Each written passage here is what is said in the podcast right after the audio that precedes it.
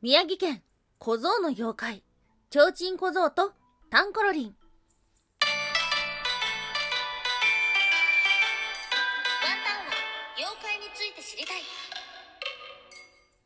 はい、空飛ぶワンタンです。ワンタンは妖怪について知りたいということで、この番組は普段キャラクター業界で働いているワンタンが日本におけるめちゃくちゃ面白いキャラクター妖怪についてサクサクっと紹介している番組です。この番組のスポンサーは友沢さん。歴史とか世界遺産とかを語るラジオなど放送されています。詳細はツイッターにありますので、ぜひぜひ番組概要欄からチェックしてみてください。はい、毎週同じような話をしてますが、どんどんどんどん寒くなっていくということで、はい、でもね、ワンタンこの間実家に久しぶりに帰ったんですけども、実家はね、めちゃくちゃ果物が出るんですよ。母上様が果物好きで、なので柿だったり梨だったりっていうね、果物を食べながら、あ、まだ秋かなと思いつつ、1日2日経てばまた寒くなるということで、いよいよ冬の準備を始めないといけない今日この頃ではありますが、毎週木曜日はですね、日本中の妖怪のお話をしておりまして、今日お届けをする都道府県の妖怪は、そんな秋の果物にゆかりのあるものなんです。はい、そんな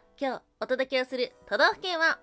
宮城県。はい、県中世代地は仙台市ですね。ワンタンは仕事で行ったんだけど、コロナ禍の出張ということもあって、どこにも行かず、牛タン弁当を食べるってことですね。焼きたてのやつが食べたい。なんていう風に思いました。それ以外の旅行では多分行ったことないんじゃないかなと思います。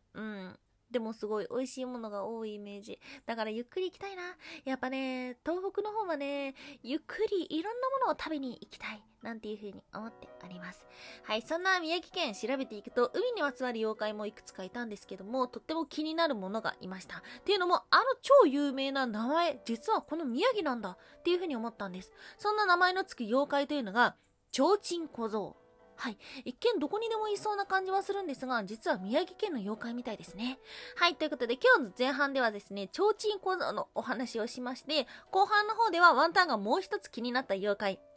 柿の妖怪、タンコロリン。はい、ということで今日は2つに分けてお話をしていきましょう。まず1つ目、ちょうちん小僧は仙台の妖怪ということで、はい、そうなんです。実はですね、ちょうちん小僧のルーツっていうのは仙台城の城下町にあったと言われています。似たような妖怪っていうのが日本中にいて、例えば東京でも、墨田区の方にですね、ちょうちん小僧のようなものはいるみたいなんですけども、実はですね、仙台の妖怪だったみたいですね。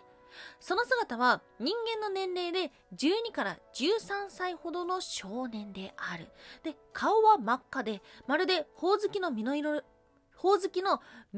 色のようだという風に言われています。はい、絵で描かれるちょうちん小僧っていうのは大きく2つに分かれていて、1つは頭がちょうちんになってるパターン。で、もう1つは頭は人間ではあるんですが、手でちょうちんを持ってるっていうような、そんな姿で描かれています。どちらの姿にしても顔が赤いってことですね。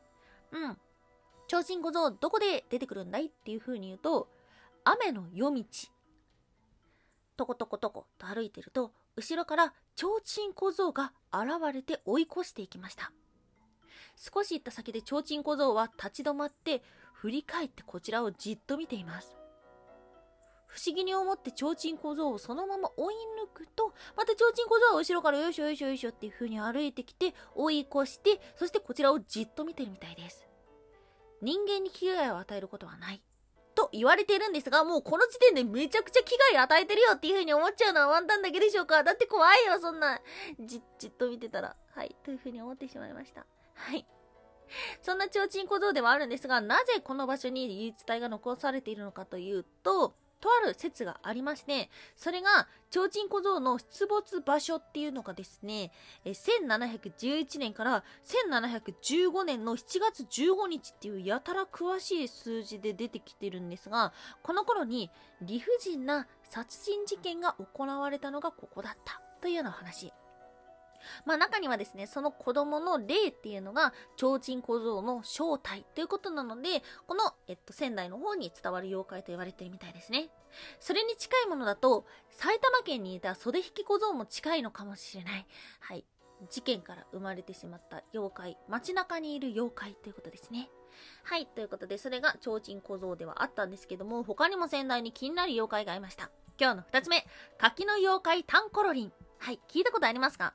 こちらもですね、宮城県の中の仙台に伝わっている柿の木の妖怪っていう風に言われています。老いた柿の木が化けて妖怪化したものなんですけども、柿の実を取らずに放置しておくと現れるなどという風にですね、いろんな伝承がその忘れられたら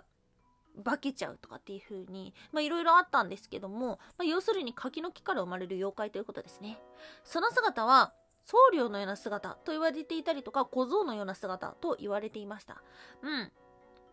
これの正体は何かって言ったら、柿の精霊の化身ではないかというのが割と有名なものなのかな。一体何をするんだいって言ったら、柿の実を大量に服の中に詰め込んで街中を歩きつつ、柿の種をポトポトと落としていくっていうですね、もう何がしたいんだっていうような、一体どっから生まれたんだっていうような、そんな妖怪ではあります。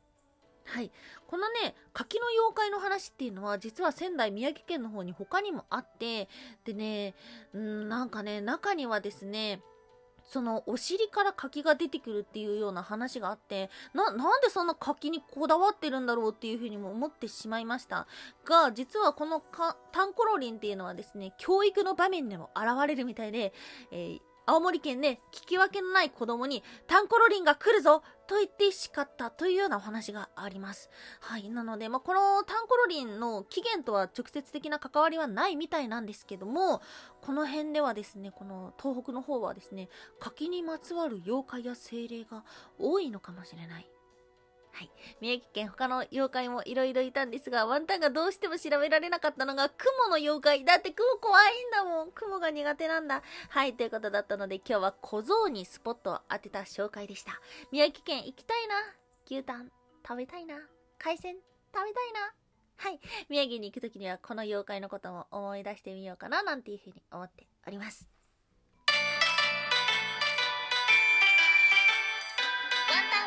妖怪について知りたい。明日何してる？明日ワンタンはバスタオルを捨てます。はい、明日何を捨てるというのは、捨てるをテーマにしたコーナーです。今情報過多の中、日々いろんな情報を得てると思いますが、その人の人間らしさが現れるのは本当は捨てるものに隠されているのではないでしょうか。ということでですね、ワンタンが昔作りたかったコーナーが急に復活してしまったんですけどもすごく思うんですよね。今このさ、音声でもいろんな情報を気軽に手に入れることができてしまって、物を買うにも情報を得るにもたくさんありすぎてしまってるっていうのがね、この現代社会の問題の一つなのかななんていうふうにも思ってるんですけども、じゃあどうしたらいいの、私たちは一体何を気をつけたらいいのっていうことで、その情報を選ぶっていうのももちろんあるかもしれないし、ワンタンにとって最大に必要なものは捨てるということをですね、意識的にするっていうのが必要なことだと思っております。なのでですね、この明日何を捨てるということで、例えばね、その今言った情報でもいいかもしれない、時間でもいいかもしれない、なんとなくツイッターを開いてしまう、その時間を捨てるでもいいかもしれない、あとは今日のバスタオルみたいなものを捨てるでもいいかもしれない。あなたは明日何を捨てますか？はい、それをですね、ワンタンにも教えていただけたら嬉しいなと思っているので、お便りをいただきたいところではあるんですが、まずワンタンの話を聞いてくださいよ。バスタオルを捨てます。はい、バスタオルいらないんじゃない？っていう風に最近すごい思ってるんですよ。髪の毛の長さはね、今肩よりちょっと長いぐらいなんですけども、でもいらないと思う。バスタオルほど使わないんじゃないかな。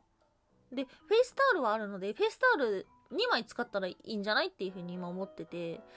バスタオルっていうのはね、どうにもこうにもかさばるし、もういらない気がしてきた。実はですね、この数年間タオル業界の中ではバスタオルよりももうちょっとちっちゃいサイズのタオルっていうのがすごい売れてるらしくて、でね、なんでかって言ったら、同じようにですね、こう昔からね、お風呂に入ったらバスタオルっていうような、なんとなくそれに乗っかってたけども、いらないんじゃないっていう風に思った人がね、ぼちぼち増えてきたりとか、あとはですね、こうワンタンが住んでる東京とかではよくある話なのかもしれないんですけども、外になかなか干すことができなくて部屋干ししている、一人暮らしの女性の方とか中にはいるのかもしれないんですけども、なので部屋干しできるようなコンパクトなバスタオルっていうのがね、実は今ちょこちょこ売れてるみたいなんですよ。でワンタンはまだそこを買うまでには至ってないんですけども、とにかく今物を減らしたくて家から、なのでまずバスタオルを捨てようかなっていう風に思っております。はい、明日ワンタンはバスタオルを捨てます。あなたは明日何を捨てますか？はい、ということで今日はサクサクっとした妖怪のお話でしたが、お聞きいただきましてありがとうございました。また次回の放送もお楽しみに。以上、空飛ぶワンタンでした。